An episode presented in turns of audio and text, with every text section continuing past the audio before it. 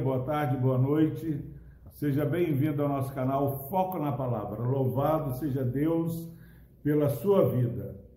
Nós hoje, véspera de Natal, nós queremos compartilhar no Evangelho de Lucas, capítulo 2, versículo 4. É um versículo que muito tem falado ao meu coração. Tem trazido temor à minha vida, temor a Deus. Diz o seguinte a palavra do Senhor.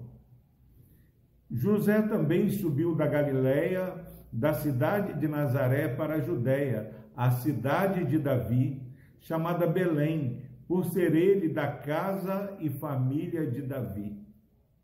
Louvado seja Deus por essa palavra maravilhosa.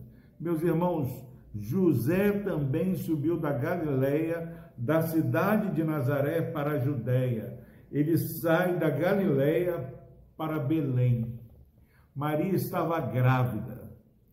Quando nós é, pesquisamos mais, nós aprendemos que a distância a ser percorrida da Galileia para Belém era de 150 quilômetros. Não tinha carro com ar-condicionado, direção hidráulica, elétrica, não tinha nada. As pessoas demoravam-se muito para fazer uma viagem como essa. Mas José, ele vai com Maria da Galileia para Belém, 150 quilômetros. Para que isso aconteça, ele teve que obedecer um decreto de César Augusto para que fizesse um recenseamento. César Augusto, ele dá uma ordem para que todos voltasse à sua cidade de origem e se alistassem novamente. José é obrigado por lei,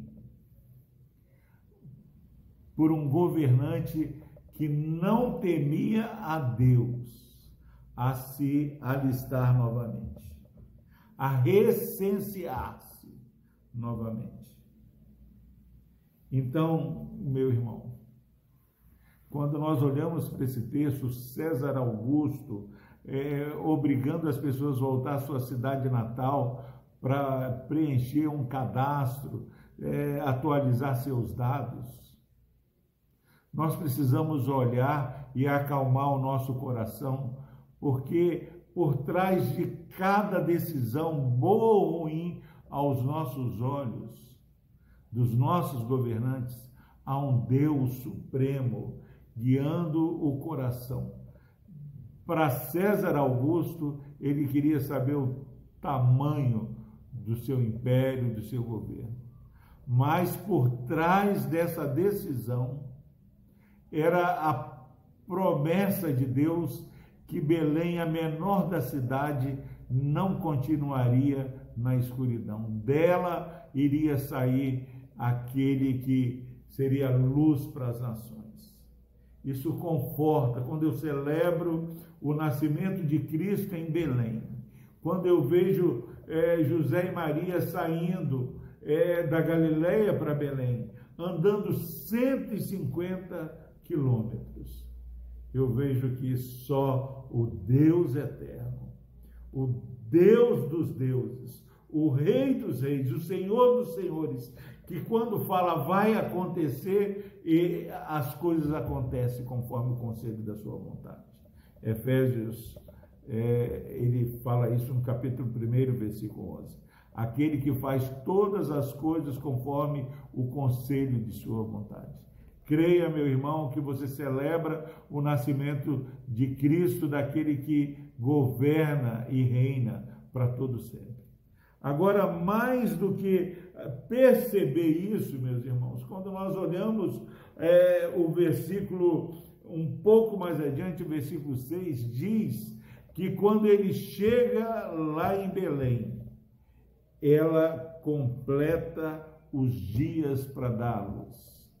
Significa que se é, é, fosse um pouco mais adiante que ela estivesse que ir, Maria não daria luz a Jesus antes.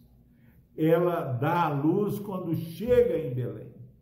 A vontade de Deus, na sua divina providência, faz com que as coisas aconteçam quando tem que acontecer. Jesus não nasceu antes e nem depois. Jesus nasceu quando é, os seus pais chegaram em Belém. 150 quilômetros. Deus não perdeu o controle. Celebre esse dia, véspera de Natal, ao Deus que governa as nossas vidas, que proveu o modo como Jesus deveria chegar em Belém e só chegando lá que Maria ela completa os dias e dá a luz a Jesus. A sua vida não é obra do acaso, a minha vida não é obra do acaso. A nossa vida está nas mãos do Senhor. Que nessas, nessa véspera do Natal, esse dia que antecede o dia onde nós comemoramos o nascimento de Cristo, possa ser um dia onde esse versículo traga paz ao nosso coração, sabendo que Deus está nos guiando de maneira maravilhosa, maravilhoso conselheiro, Deus forte, Pai da eternidade, príncipe da paz. Louvado seja Deus pela sua vida. Deus amado, obrigado, Pai, porque é impensável alguém andar praticamente a pé, ó Pai, por 150 quilômetros. Mesmo assim, Pai Maria estando grávida, ela e José vão para onde o Senhor tinha determinado. Quantas vezes, ó Deus, achamos que o Senhor não está nos guiando, achamos que a nossa vida está fora de controle.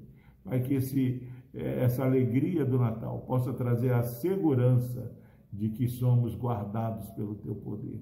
Dirija, ó Pai, a vida e a família deste irmão e dessa irmã, Pai, que está ouvindo essa mensagem, que possamos acalmar o nosso coração e celebrar o nascimento de Cristo. Por Cristo Jesus, ó Deus, nós oramos e agradecemos. Amém.